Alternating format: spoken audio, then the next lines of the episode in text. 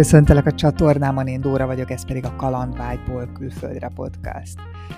Te bemerészkedni éjszaka egy sötét erdőbe? Képzeld el, hogy végül legyőzöd a félelmed, sétálsz a fák között a korom sötétben, egyszer csak szembe találod magad egy zöld szempárral. Nórival mindez megtörtént, ahogy az is, hogy álférjével a nyitás után elsők között léptek be Szaudarábiába, és nem csak, hogy beléptek, de keresztül is utaztak rajta autóstoppal vagy kempingezve. Hogy értették-e a szaudiak, mit jelent, ha valaki az út szélén áll feltartott hüvelykújjal, kiderül a beszélgetésből, az adást a Vodafone Podcast Pioneers program támogatja. Várjai Nóra vagyok, és hat éve utazom autóstoppal és vadkempingezve, így járom a világot, és azért választottam ezeket az utazási módszereket, és azért szeretek stoppal utazni, mivel nagyon közel kerülhetek olyan emberekhez, akikkel valószínűleg máshol sose találkoznék. Jelenleg Budapesten élek, és van egy vállalkozásom, ahol videózással és fotózással foglalkozom, emellett biozöldséget termesztek, és hamarosan kertészmérnökként végzek az egyetemen. Mielőtt az utazásaidról beszélünk, egy kicsit világítsd meg a hátteret, mennyire volt jelen az utazás a te gyerekkorodban, mennyire utazós a család, vagy hogy jött ez nálad? Egy hét gyermekes családban nőttem föl, mint legfiatalabb gyermek, hetedik gyermek, és sokat jártunk igazából természetben, meg mind a két szülőm nagyon természetszerető, és ezt adták tovább, ezt, a, ezt az életfelfogást. És érettségi után, mikor készültem az orvosi egyetemre, igazából miután leérettségiztem, rájöttem, hogy mégsem ez lesz az én utam. Úgy éreztem, hogy valami teljesen másban szeretnék kiteljesedni, teljesen más irányba szeretnék elindulni. Így hát az volt a tervem, és az lett az ötletem, hogy kiutazom külföldre, és ott kilukasztom ezt a burkot, amiben eddig itt felnőttem, és eddig éltem. És így kerültem ki Olaszországba, igazából szinte teljesen nyelvtudás, angol és olasz nyelvtudás nélkül mentem ki. 19 évesen, és hát ott kezdődött igazából számomra minden. Ott kinyílt az élet, akkor volt ugye a menekültválság, vagy akkor volt így a közepe, ott ugye találkoztam Olaszországban menekültekkel, sok helyen, sok farmon közösen együtt is dolgoztunk, és azt vettem észre, hogy amiket róluk így hallani a médiában, az nyilván igaz is lehet egy szempontból, de másrésztről pedig ők is ugyanolyan emberek, mint én, ugyanolyan boldogságot keresik, ugyanúgy azt szeretnék, hogy ők és a családjuk békében éljen, és tényleg megismertem ezeket az embereket így közelről. De akkor az volt az utazásod célja, hogy egy kicsit megtaláld az utat, hogy eldönthest, hogy merre, hogyan indulsz tovább? Azt hiszem, hogy az volt igazából ezeknek a kezdeti utazásoknak a célja, hogy így itt hagyjak mindent. Tehát nagyon sokan kérdezték, hogy ha nem megyek orvosi egyetemre, akkor mit fogok kezdeni, mit fogok csinálni, és azt kezdtem el nekik mondani, hogy kiutazom Olaszországba, és ott fogok élni egy farmon. És annyi embernek elmondtam ezt az ötletet, amit addig még én se hittem el, csak így mindenkinek mondogattam, hogy ne kelljen más kitalálnom, hogy azt vettem észre, hogy egy idő után már én is elkezdtem elhinni, és a következő észrevételem az volt, hogy megvan az egyirányú repjegyem Olaszországban. Mennyi időt terveztél maradni? Hol találtad meg ezt a farmot, ahol végül kikötöttél? Van egy ilyen honlap, WOOF az a neve, WWOOF. Minden országban jelen van ez a szervezet, és igazából önkénteskedéssel lehet kimenni, tehát hogy az ember önkénteskedik ezeken a farmokon, és akkor én is elkezdtem itt kutakodni, és találtam egy nagyon szimpatikus farmot, ami utána, hát mondhatom azt, hogy teljesen megváltoztatta az életemet, ugyanis ott egy olyan lelki békére leltem rá, és egy olyan életfelfogásra, meg, meg életértelemre, ami azóta is inspirálja a mindennapjaimat. De jó, hol van ez a farm, melyik részén voltál a csizmának? Ez sajnos már megszűnt azóta, úgyhogy három fiatal olasz vezette, és már azóta mindegyiknek külön családja van, és külön farmja, úgyhogy ez még nekik is így a kezdetek voltak. Fent volt éjszakon a hegyek között. Fél évig voltál? Nem is fél évig, hanem csak három hónapig, és ráadásul utazgattam közbe, tehát utaztam egyik farmról a másikra, aztán következőre, aztán következőre, és így jutottam el igazából északról délre. Tehát Sziciliában volt az utolsó farm, ahol dolgoztam, és akkor onnan repültem haza. Már ott elkezdted ezt a stoppos utazást? Ott még nem, ott még azt hiszem, hogy csak vonattal utaztam egyik farmról a másikra, a farmokon belül pedig nyilván az ottani közösséggel utaztam mindig, kocsival vagy tömegközlekedéssel. A stoppolás csak egy évvel később jött, az pedig szintén hirtelen felindulásból, igazából miután hazajöttem így ebből a farmos körútból, akkor itthon dolgoztam egy évet kávézóban, és utána éreztem azt, hogy itt van az ideje egy újabb külföldi útnak, és akkor le is léptem szintén megint Olaszországba. Ott részt vettem egy táborban, egy couchsurfinges táborban Nápoly mellett, és utána kezdtem el a stoppolást. Tehát Nápolytól felfele indultam, felmentem megint északig, stoppal, utána visszarepültem délre, és onnantól pedig megint felmentem északra stoppal, sőt, utána már tovább is mentem más országokba. Franciaország, Svájc, Ausztria, Németország, Csehország. Jól bejártad itt a környéket. Ez alatt az utazás alatt folyamatosan önkénteskedtél? Tehát így volt szállásod, és... Hát, itt már nem. Tehát itt igazából az volt, hogy itt csak stoppoltam, és vagy kinn aludtam a tengerpartokon, vagy kinn az erdőben, vagy egy folyó mellett, vagy egy bokorban, vagy egy kutyafuttatóban. Tehát igazából itt nincsen szállás, hanem itt az a szállás, amit, amit szállásnak mondasz. Mielőtt még erről beszélünk, egy kicsit visszaugranék erre az, első olaszországi kalandodra, mert bár érintetted, hogy volt egyfajta szemléletformáló hatás, de mégis mit adott, vagy miben változtatott meg? Tehát ugye kimentél tapasztalatlan, mondott kis burokban Abszolút, ért Nóriként, és akkor hogyan tértél vissza? Milyen Nóri tért vissza erről az útra? Volt, sokkal nyitottabb lettem, így a világra, meg az emberekre, nagyon kinyíltam. Talán ez a legjobb kifejezés, hogyha így egy szóval kéne kifejeznem, hogy mi történt, vagy milyenné váltam. Sokkal kommunikatívabb lettem, ki nagyon sokat nevettünk, nagyon sokat voltunk közösségben, nagyon sokat főztünk együtt, nagyon sokat zenéltünk közösen, és hogyha az ember hónapokig így él, ráadásul egy olasz közegben, akkor azért ez hatással van rá. Főleg, hogyha szeretné is, hogy hatással legyen rá, és engedi, hogy hatással legyen rá. Mert igazából az előtte levő évem, az pedig így igazából ennek volt az ellentéte, tehát akkor ez egy nagyon furcsa év volt, mert fel akartam készülni az orvosi egyetemre, hogy orvosnak megyek, és egy éven keresztül reggeltől estig minden szociális kapcsolatot elvágva, minden szórakozást elvágva, csak és kizárólag tanultam a hét minden napján. Úgyhogy ebből jött egy ilyen nagy, nagy kiugrás és egy nagy burak elhagyás. A nyelvet azt mennyire sikerült elsajátítanod ott? Az angolt az pár héten belül sikerült, egy ilyen jó olaszos angolt.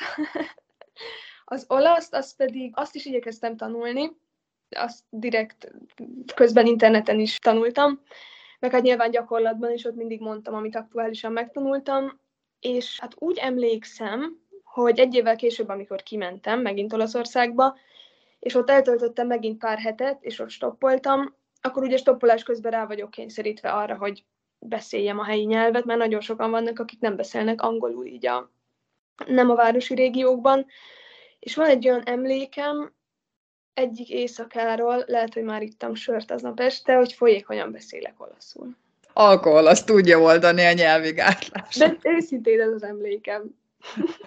és igazából, hogyha most kimegyek, és eltöltök ott pár hónapot stoppolással, akkor mindig azt érzem, hogy visszajön, vagy előjön. Sok helyen voltál már, akkor jól érzem, hogy Olaszország kicsit ilyen szívet csücsketet oda ott vissza. Az abszolút. Hát ott nőttem fel igazából. Ott lettél vagy... felnőtt. Uh-huh. igen. Még nem is teljesen felnőtt, de valamit ott hagytam, igen. Merre jártál még a világban? A világban, hát Európában jártam, főleg a mediterrán régióban, az igazából a kedvencem. Sokszor, amikor elindultam északnak, akkor azt éreztem, hogy itt annyira hidegek és távolságtartóak az emberek, hogy vissza kell jönnöm a mediterrán régióba. Úgyhogy mindig, mindig végül ott jugattam ki. Másik nagy kedvencem még az ibériai félsziget, ott Portugália és Spanyolország. Ott jártam az El Camino-t, a portugál utat, és az volt még egy olyan élmény, ami, ami szintén ilyen élet megváltoztató élmény. Aztán ugye a nagy kedvencem az a közel-kelet. Oda is többször kimentünk. Itt igazából az arab félsziget az, amit, hát elég sokat stoppoltunk ott, több mint 7000 kilométert, és két út kötődik oda, két nagyobb utazás ehhez a régióhoz. Egyik alatt Izrael-Palesztinát jártuk be, ez 2019-ben történt, és másik alatt pedig Szaúd-Arábiát stoppoltuk át, ez pedig 2020-ban történt. És igazából ez az az út, ami szinte az egyik legmeghatározóbb utazásom volt így életemben, hiszen Szaúd-Arábia sokáig nem volt nyitva turisták előtt, évtizedekig, és amikor kinyitott, akkor az akkori utazótársammal úgy éreztük, hogy mi akarunk lenni az elsők, akik beutaznak az országba, és átstoppoljuk az országot. És ezt megtettük. Igen, feltűnt, hogy többes számot használsz, amikor a arab utazásaidról beszélsz. Itt már akkor nem egyedül utaztál?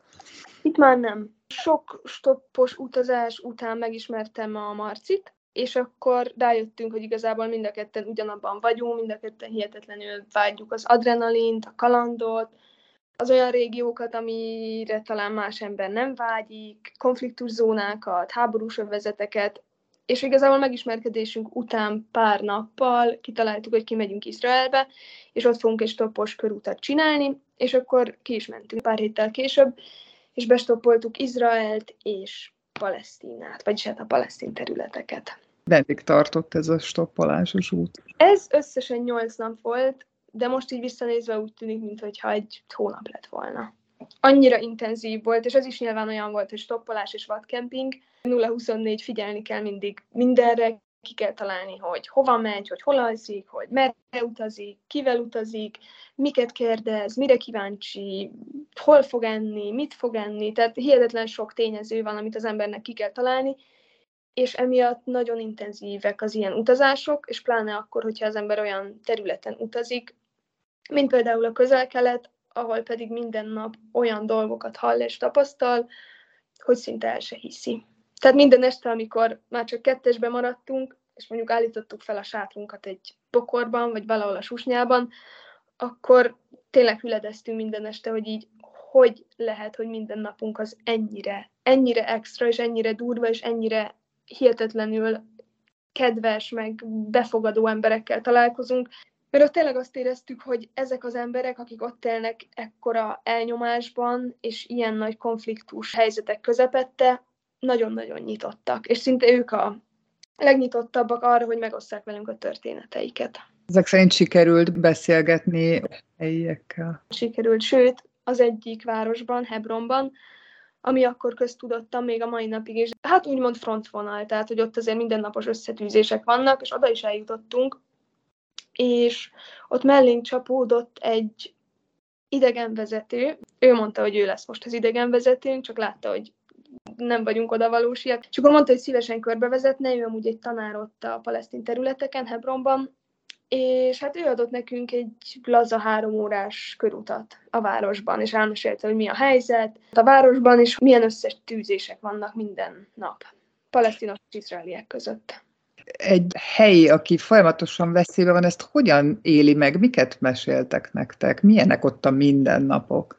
Az az érdekes, hogy én amikor kimentem oda, akkor teljesen arra számítottam, hogy egy ilyen háborús övezetben hihetetlen nagy szorongás van egyfolytában, az emberek nem mennek ki az utcára, nem találkoznak egymással, állandó félelemben élnek, és hát azt kellett tapasztalnom, itt először talán Hebronban ütött meg ez legerősebben, hogy ugyanolyan élet van, mint mondjuk itthon.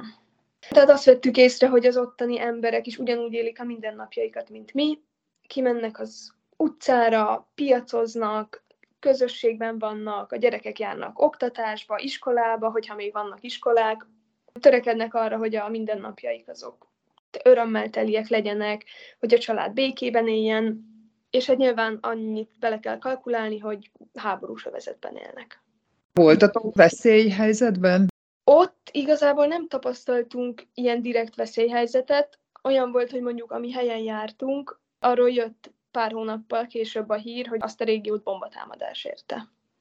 Tehát, hogy ilyen szempontból így úgymond lehetett volna, de így direkt veszélyben nem voltunk. Tényleg valahogy így nagyon biztonságban is éreztük magunkat. Ami így furcsának hangozhat persze. Hát gondolom azt, hogy láttátok, hogy a helyiek, akik ott élnek, nincsenek pánikban, meg nincs folyamatos rémület az arcukon, azért az valamennyire megnyugvással tölthetett. Igen, igen, igen, abszolút. Szaudarábia melyik év volt pontosan?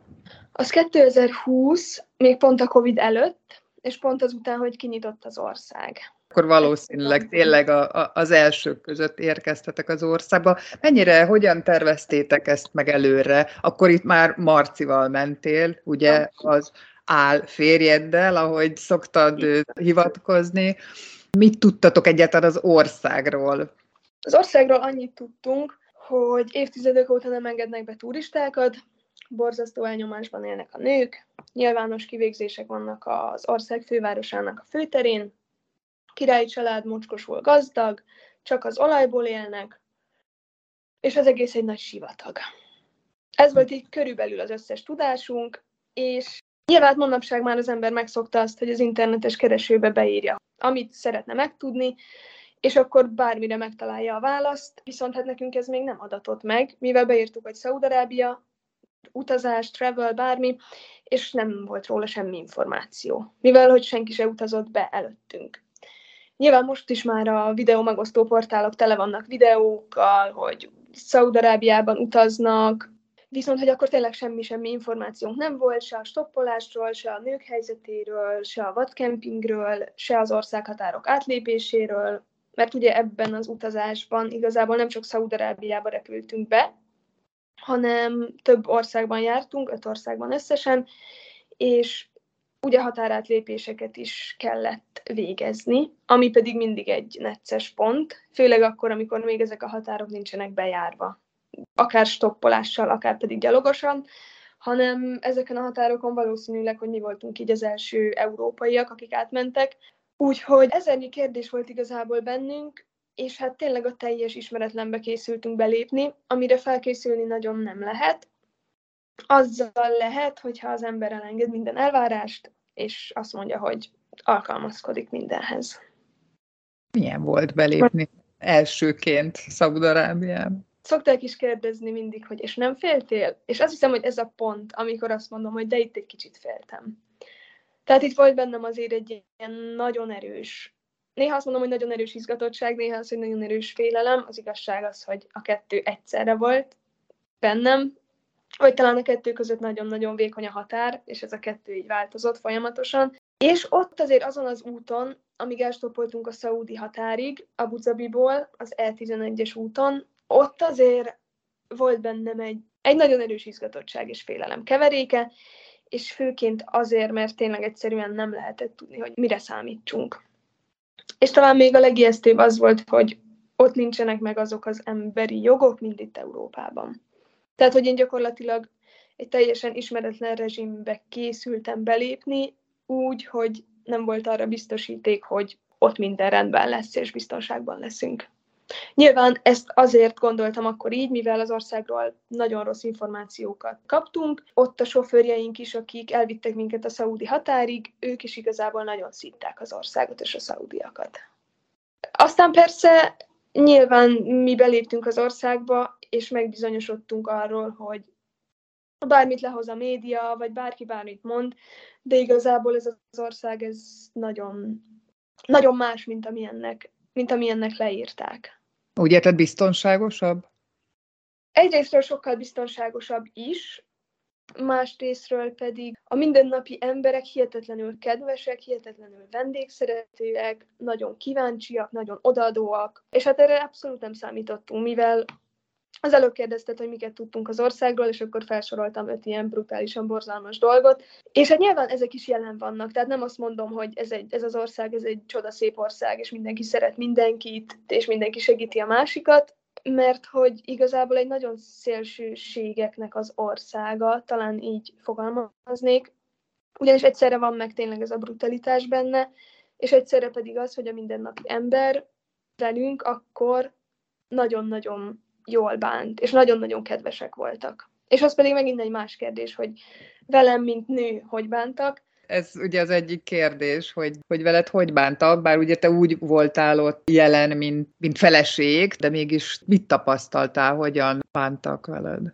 Ugye az előadásom címe is az, hogy feleségként Szaudarábiában, és ez egy fontos része is a dolognak, hogy feleségként mentem ki, mert hogy nekünk nem az volt a célunk, hogy beutazzunk és ott európai tanokat hirdessünk, és megmutassuk azt, hogy nőként mekkora egyenlőség van egy pár ezer kilométerrel arrébb, hanem az, hogy ténylegesen megtapasztaljuk ott a férfinői viszonyt, és ott a társadalmi helyzetet, és ezért, mivel nem tudtunk semmit az országról, viszont azt tudtuk, hogy a férfi és nő közötti egyetlen lehetséges viszony az a házasság, így úgy döntöttünk, hogy mi is, mint házastársak megyünk ki, megkaptam a szép gyűrűmet itthon, az végig rajtam volt, és ez azért volt fontos, mert mi nagyon szerettünk volna belátni a konzervatív rétegnek a gondolkodásába, és ez a konzervatív réteg csak akkor elérhető, hogyha az ember betartja a szabályokat. Tehát, hogyha én kibontott hajjal megyek bárhol, sőt, akkor még nem is lehetett. Tehát akkor még azért sokkal erősebb szabályok vonatkoztak még a beutazókra is, mint most. Most már az ember mehet tényleg kibontott hajjal meg saját ruhájában. Én akkor még abszolút úgy voltam, hogy teljesen a helyi öltözéket fogom felvenni, és ez azért volt fontos, hogy a konzervatív réteggel is beszédbe elegyedhessünk, és ők is a bizalmunkba fogadjanak. Na és sikerült beszédbe elegyedni velük? Ó, sikerült. Nagyon érdekel, hogy milyen volt egy beszélgetés egy helyi férfival, és aztán sikerült a nőkkel beszélni, hogy ők hogyan látják a saját helyzetüket. Egyáltalán ilyen kényesebb kérdéseket tudtatok feltenni? Részben igen. Tehát voltak azért nagyon erős beszélgetéseink, amik azóta is így bennem élnek és belémégtek. Az egyik, egyik ilyen beszélgetés az egy nagyon konzervatív férfival volt, az egyik sofőrünkkel, aki felvett minket, és rögtön a, nem tudom, nyolcadik mondata az volt, hogy a nőknek az agya, az térfogatra kisebb, mint a férfiaké. Tehát csökevényes agya rendelkeznek a nők, és hogy ezért nem lenne szabad őket engedni dolgozni, vezetni, és ezért ők csak arra képesek, hogy szüljenek, és otthon végezzék a házi munkát. És akkor erről mesélt néhány órán keresztül, amíg vele utaztunk, utána meghívott oda a farmjára is, mert volt egy ilyen birka farmja, ahol aztán ott töltöttük az éjszakát, és akkor még este kiültünk egy ilyen nagy szőnyegre oda a far mellé, és sivatag közepébe, és akkor ott folytatódott ez a beszélgetés. És jöttek akkor még más, más férfiak, a barátai, és hát akkor ez volt a téma, hogy a férfi és a nő az miben különbözik, és hogy mennyivel felettébb áll a férfi a nőnek. És nyilván nőként én nem mondhatom azt, hogy amúgy nem kisebb az agyméretem, mint a tied, mert akkor esetleg azt mondja, hogy ezt csak azért mondod, mert kisebb az agyméreted. És akkor ez rögtön egy ilyen ördögi kör, amiből igazából nőként nem lehet kijönni. Ők vagy ezt tanulják az iskolában, a biológia órán? Ah, igen, azt mondta, hogy ez egy tudományos tény. Az a baj, hogy ha ezt elhiszik, akkor viszont nem várhatjuk el tőlük, hogy egyenlő félként kezeljenek, amit hogy a nőket. Hát ők egyáltalán nem. Tehát aki elhiszi, tőlük nem várhatjuk el, viszont szerencsére azért nem mindenki hiszi el, és nem mindenki gondolkodik így. Tehát az a nagyon érdekes igazából most Szaúd-Arábiában, hogy egy nagyon erős változás megy most éppen végbe, egy nagyon erős liberalizáció és nyugatosodás. Ez egyrészt a jelenlegi uralkodó fia által, Mohammed bin Salman által, a koronaherceg által, másrészt pedig az emberek is kezdik látni, hogy azért nyugaton, mondjuk főleg Amerikában, nekik az a az az álom, hogy Amerikában milyen az élet, és hát nyilván ők is, ők is szeretnék ezt elérni, főleg a nők. Tehát látják, hogy nők hogyan öltözködhetnek kint az utcán, hogy vannak ugyanolyan jogaik, mint a férfiaknak, hogy ők is tanulhatnak. És hát a koronahercegnek az a célja, hogy ne legyenek kitéve az egy lábon álló gazdaság hátrányainak, így nagyon szeretné a turizmust is felfejleszteni, és hogy nyilván megmutatni Amerikának és a világnak, hogy ők se egy középkori társadalom. És hogy nem nyomják el a nőiket. A stoppolást említetted, hát egyrészt kérdezném, hogy hogyan viszonyultak hozzátok, mint mhm. stopphoz, tehát hogy át út szélén és föltett hüvelykújjal próbáljátok leinteni az autókat, ezt egyetlen tudták értelmezni, hogy ott ti mit csináltak? A, nagyon érdekes, mert értelmezni nem tudták, tehát nem tudták, hogy mi mit csinálunk. Viszont nagyon-nagyon érdekes tapasztalat volt az, hogy kiálltunk az útszélére, elkezdtünk stoppolni, és mindig az első kocsi megállt.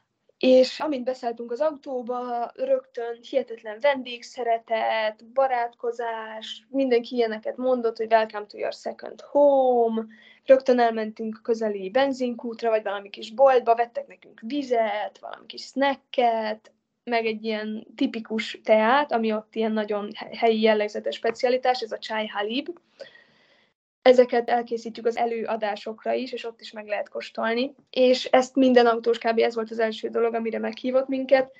és nagyon-nagyon örültek, hogy ott kocsizgatunk velük. Tehát ők nem értették, hogy mi miért vagyunk ott, hogyan kerülünk ide. Szerintem sokan még azt se tudták, hogy Szaudarábia megnyitotta a kapuit turisták előtt, mivel hogy nem az olyan régiókon utaztunk át, ami mondjuk a városok régiója, hanem inkább a, a vidéki régiókon. Tehát így igazából a semmi közepén gyakorlatilag.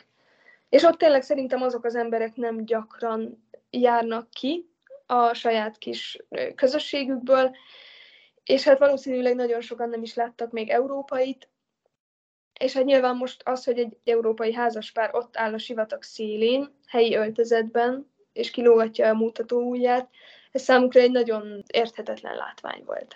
Egyszer a sivatag közepén stoppoltunk, és láttuk, hogy ott van mellettünk egy rendőrörs kb. 200 méterre, vagy 100 méterre, de gondoltuk, hogy eddig mindenki annyira jó fej volt, és annyira segítőkész, hogy most a rendőrök se fognak itt fölöslegesen problémázni.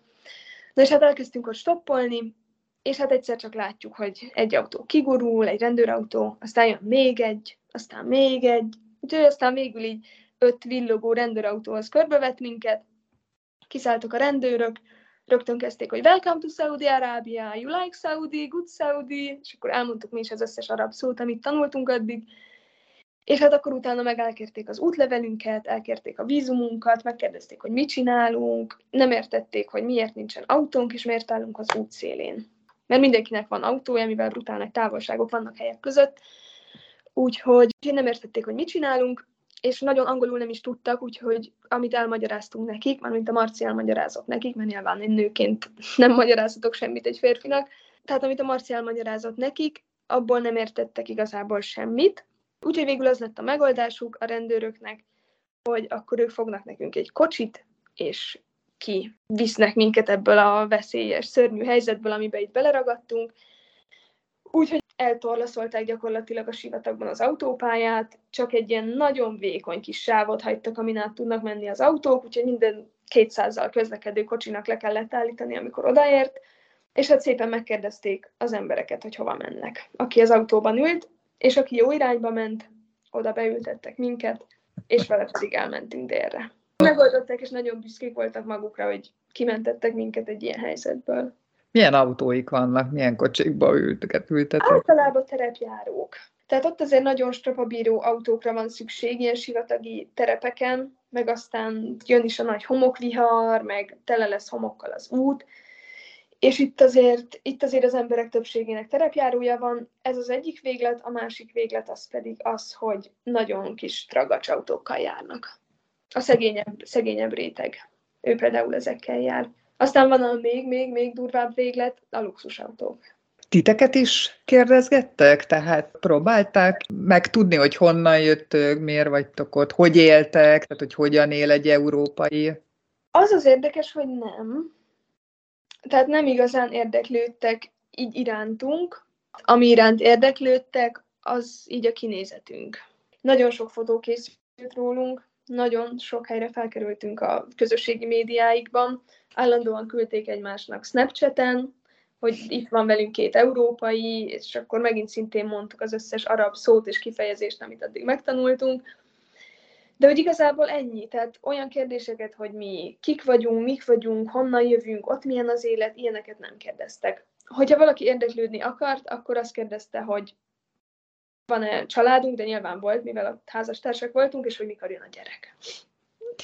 Te nem is szólhattál férfihez? Nem igazán. Nagyon ritkán volt, kb. ugye sofőrjeink, az embereknek az 5 százaléka, aki hozzám szólt. Nem volt nehéz megállni azt, hogy mondjuk hallod, hogy miről szól a diskurzus, és ne szólj egy szót se. Nehéz volt, az elején nagyon-nagyon nehéz volt. Tehát nehezen bírtam azt, hogy nem szólalhatok meg, és nem úgy utazhatok, mint például Olaszországba, hogy tényleg ilyen nagyon-nagyon nyitottan, nagyon sok kommunikációval, bárkihez oda megyek, bármit megoldok, és itt pedig nyilván én nőként így nagyon elintézni semmit se tudtam. Pár nap után kezdtem hozzászokni, hogy itt nekem az lesz a feladatom, hogy ülök szépen a hátsó ülésen, hallgatom az információkat, és közben pedig írtam egy real-time utinaplót. Tehát ilyen szempontból például tök jó volt, hogy rögtön, amit hallottam, azt rögtön le is tudtam írni. Elnyomott volt a légkör. És én sem akartam tényleg így a kultúrájukba beletrafálni, ezt még így meg is beszéltem magammal előtte, hogy tényleg nem azért megyek, hogy én ott megosztom az én véleményemet, hanem hogy beleolvadjak az övékébe, és ők nyíljanak meg nekem teljességgel. Sikerült nővel beszélned?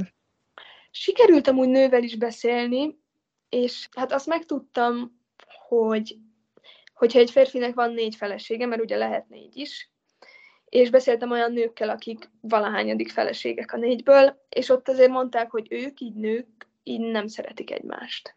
És hogy nagyon nagy köztük a féltékenység. Én kicsit azt gondoltam, hogy itt, ez, mivel ez annyira benne van a kultúrájukban, meg a nőkben, hogy itt ez talán nem akkora nagy probléma, és nincs akkora féltékenység, és nincs akkora rivalizálás nők között, mint mondjuk itt Európában, de kiderült, hogy van. Nagyon is van, és nagyon erőteljesen tudják egymást utálni. A szállást azt végig sátorban oldottátok meg? Aha.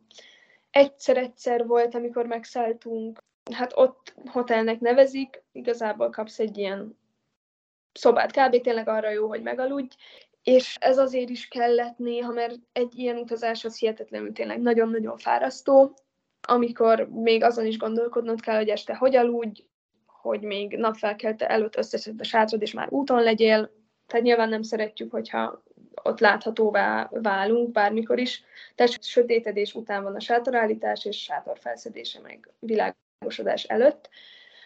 Így volt, amikor néhányszor megszálltunk ilyen szobákban, és akkor kicsit tényleg kifújtuk magunkat, megpihentünk, illetve fel tudtuk tölteni az elektronikai eszközünket, a telefonunkat. Ez azért volt, mert hogy kicsi volt a büdzsé, és így spóroltatok, vagy szándékotok volt sátorban? Igazából így szeretjük. Tehát ennek van meg így a varázsa, hogy bárhol az ember ott aludhat bármikor. Nagy szabadságot ad. Azt tudom, mert az interjúkban is mondta, tehát olvastam, hogy te azért törekszel arra, hogy egy-egy ilyen utat minél olcsóbban kihozzál. Van-e erre bármiféle trükköd, amit így meg tudnál osztani a hallgatókkal, hogy hogyan tudsz egy ilyen egzotikus utazást minél olcsóbban kihozni? Én most, hogy itt témánál maradjak, stoppolás, vadkemping. Mhm. Ezeket nem így rögtön először mondani, tehát ezzel már meg lehet spórolni üzemanyagárát, vagy akár a buszbérletek árát, vagy vonatjegyek árát, és meg lehet spórolni a szállásárát. És hát egy utazáskor ezek azok a dolgok, amiknek a legnagyobb az ára, és ezen felül pedig nyilván az élelmiszer, erre is van nagyon sok lehetőség, nagyon sok megoldás, hogy hogyan lehet spórolni. Meg lehet találni például nagy szupermarketeknek a kukáját, ami igazából még teljesen jó élelmiszerek, csak mondjuk másnap vagy két nap múlva lejár a szavatossága, és akkor már nem lehet eladni. Hát igazából szupermarketekben lehet vásárolni, és az nagyon sokszor nem drágább, mint Magyarországon. Tehát én nagyon sokszor azt érzem, hogy amikor kimegyek utazni, akkor igazából kevesebbet kell költenem, mint itthon. Mert hogy itthon is költök élelmiszerre, ott is költök élelmiszerre, de mondjuk egy csomó olyan dolog van, amire itthon lehetne költeni, és kint pedig nem kell.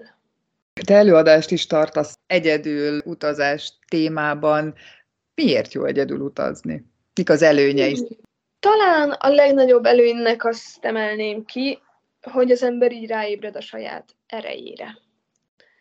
Tehát belekerül olyan helyzetekbe, amiket teljesen egyedül kell megoldania, akár legyenek ezek kellemetlen vagy ijesztő helyzetek, és ott az embernek, vagyis legalábbis nekem, ott mindig átalakul így a mindsetem, és belekerülök egy olyan gondolkodásba, hogy tényleg nincsenek problémák, hanem kihívások vannak és megoldandó helyzetek. És akkor így el lehet sajátítani egy ilyen nagyon erős megoldás központú gondolkodást, és hát igazából így mondhatom, hogy az elmúlt hat év utazásai során mindig minden megoldódott. És ez egy nagyon jó tapasztalat így az életre is, hogy tényleg mindig, mindig minden megoldódik.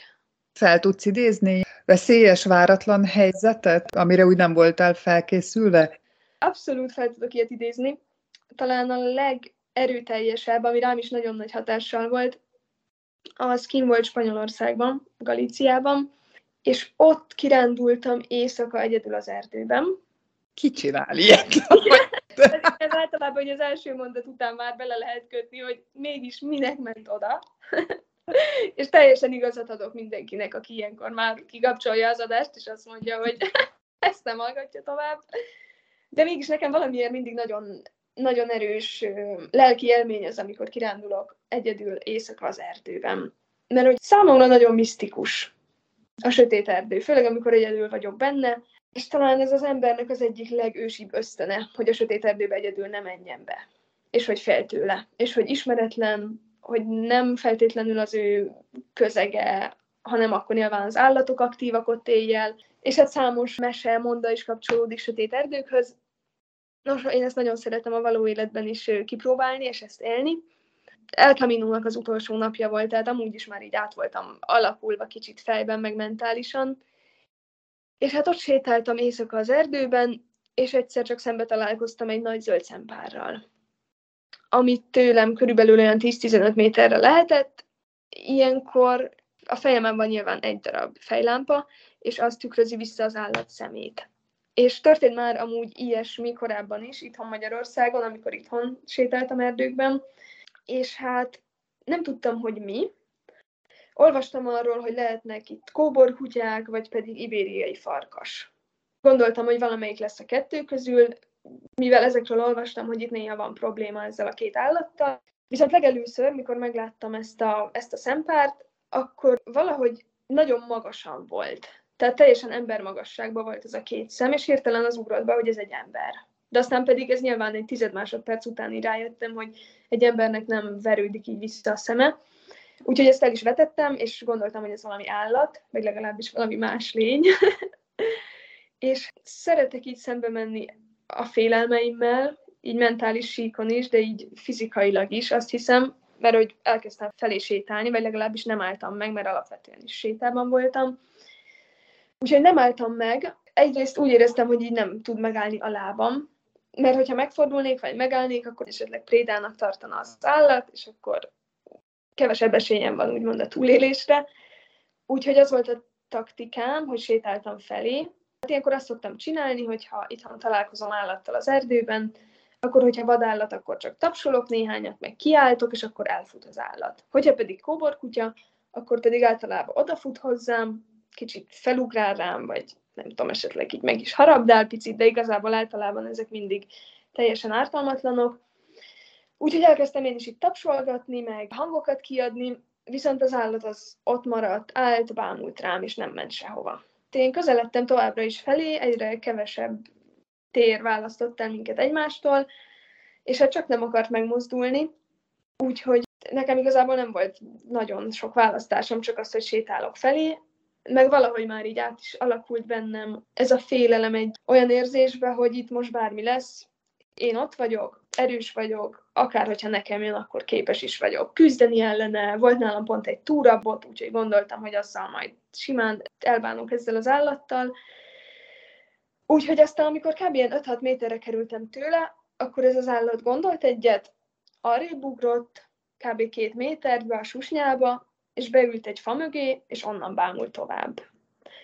Tehát igazából azért volt ez számomra egy ilyen ijesztőbb történés, mert ilyet még nem tapasztaltam állattól, hogy nem az van, hogy tényleg odafut hozzám, vagy pedig elfut, és teljesen ott hagyja azt a területet, ahol találkoztunk, hanem arrébb ugrik két méterrel, most már nem állja el az utamat, de továbbra is figyel. És hát nyilván ez volt itt talán a legijesztőbb érzés, amikor ott vagyok a koromfekete erdőben, nem látok sehol semmi más, csak egy fa mögül engem bámuló zöld szempárt, és hogy el kellett mennem mellette. És ez volt az az érzés, amikor tényleg úgy éreztem, hogy így a fizikai testem az valahogy így megszűnik, és csak így szállok, csak így suhanok előre, tényleg már így nem is gondolkodom, próbálom megtartani ugyanazt a tempót, nehogy azt higgye, hogy én menekülök előle, tényleg nagyon erős nyugalmat kellett magamra erőltetnem, nem volt egyszerű, de közben valahogy pedig tényleg mégis egy olyan erő szállt meg, és jött fel belőlem, amit a négy fal között soha-soha nem tapasztalok meg.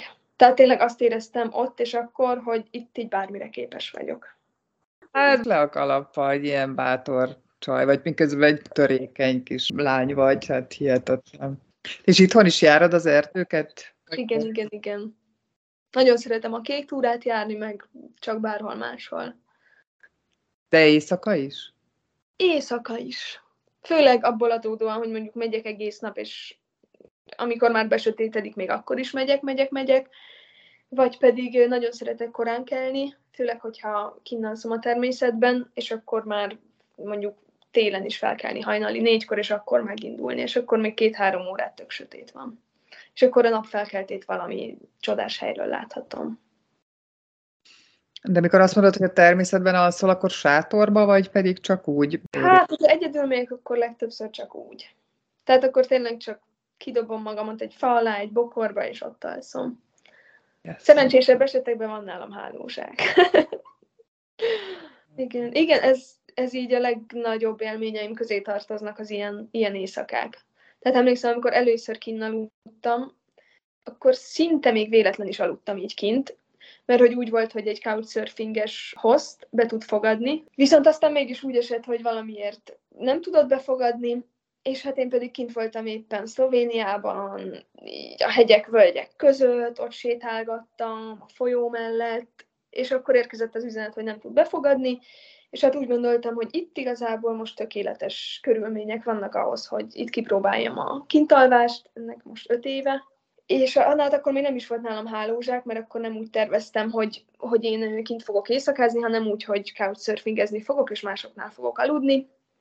Úgyhogy akkor teljesen hálózsák nélkül, csak és kizárólag az aznapi ruhámba így lefeküdtem a fűbe, egy ilyen nagyon pici kis törölközőm volt összesen, amit így magam alá tudtam hajtogatni, és hát abba belefeküdtem, és hát kiderült, hogy ott azért a szlovén völgyekben iszonyatosan hideg lesz éjjel. De annyira, hogy olyan hideget így nem tapasztaltam, főleg nyilván az volt az első ilyen kintalvásom, tehát akkor még egy kicsit így fejen ütött, hogy ez azért kemény, úgyhogy akkor tényleg így alvás ciklusonként így felébredtem, mert picit tudtam aludni. Alvás ciklusonként felébredtem, kicsit körbefutottam azt a területet, csináltam néhány fekvőt, néhány guggolást, egy picit így felpesdítsem a vérkeringésemet, és így átküzdöttem magamat az éjszakán, viszont ami tartotta bennem a lelket, az az volt, hogy amikor először felébredtem, körülbelül elaludtam olyan 8-9 körül, még enyhén világos volt, és amikor először felébredtem 11 körül, éjszaka, kinyitottam a szemeimet, és annak ellenére, hogy szétfagytam, kinyitottam a szemeimet, és olyan brutális, csillagos ég tárult elém, hogy szerintem azóta is az így a leg, leggyönyörűbb emlékem.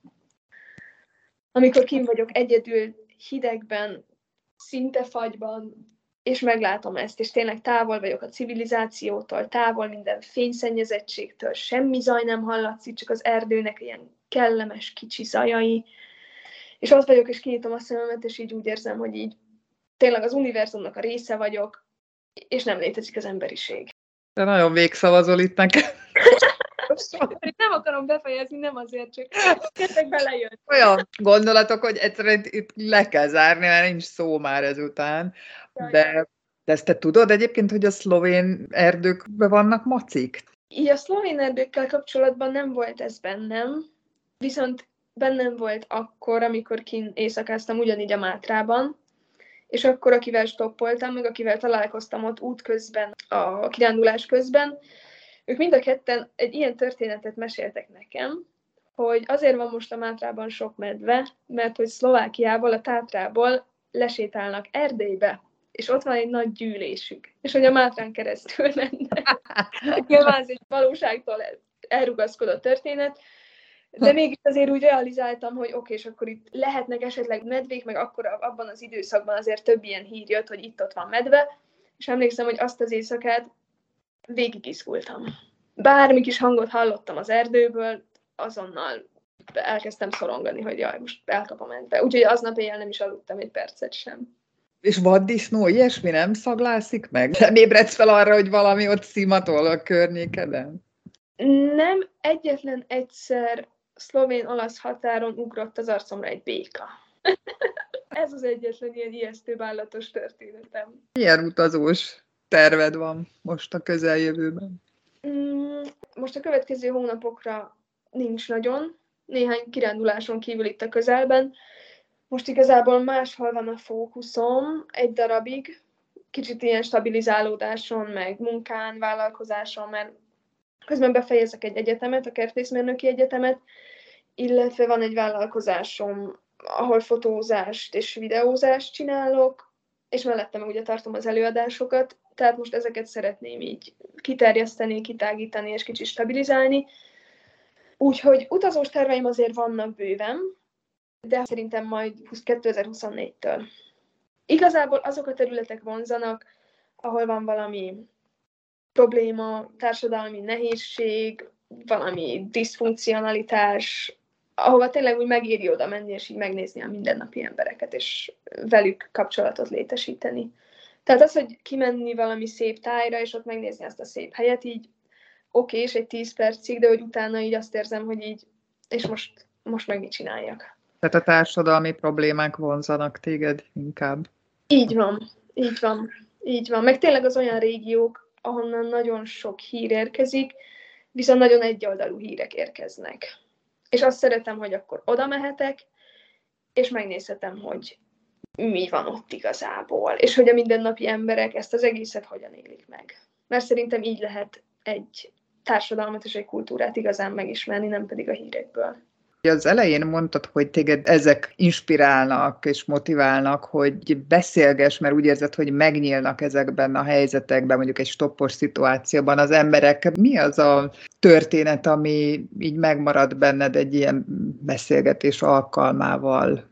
Van, ami nagyon-nagyon mélyen megmarad bennem. Volt néhány olyan stoppolásom, amikor társadalmilag megbélyegzett rossz emberek vettek fel. Tehát olyanok, akik mondjuk valami bűntényt csináltak, vagy ültek börtönben, vagy éppen bírósági tárgyalások sorában vannak benne, és több ilyen emberrel utaztam, és az ő történeteik voltak azok, amik talán leginkább megérintettek, mert ilyenkor ők is tényleg úgy vannak ott velem az autóban, hogy tőlem aztán semmi előítéletet nem kapnak, elmesélhetik a történetüket teljesen a saját szemszögükből. Nem úgy, ahogy a bulvár média lehozza, nem azt, amit kitalálnak róluk, hanem tényleg azt, amit ők gondolnak, éreznek, és ahogy ők látják ezt a helyzetet.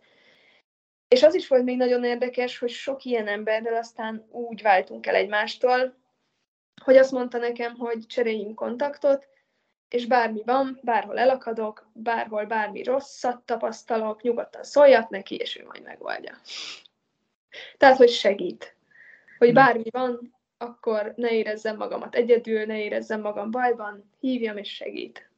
Tehát ez az érdekes, hogy tényleg néha úgy bélyegzünk meg embereket, hogy, hogy nagyon szélsőséges információk alapján, és nem igazán tudjuk az igazságot egy ilyen szélsőséges információ rengetegből kihalászni, és hogy ezek az emberek, akik meg vannak erősen bélyegezve, ezek az emberek például velem kifejezetten nagyon jó emberek voltak mindig is.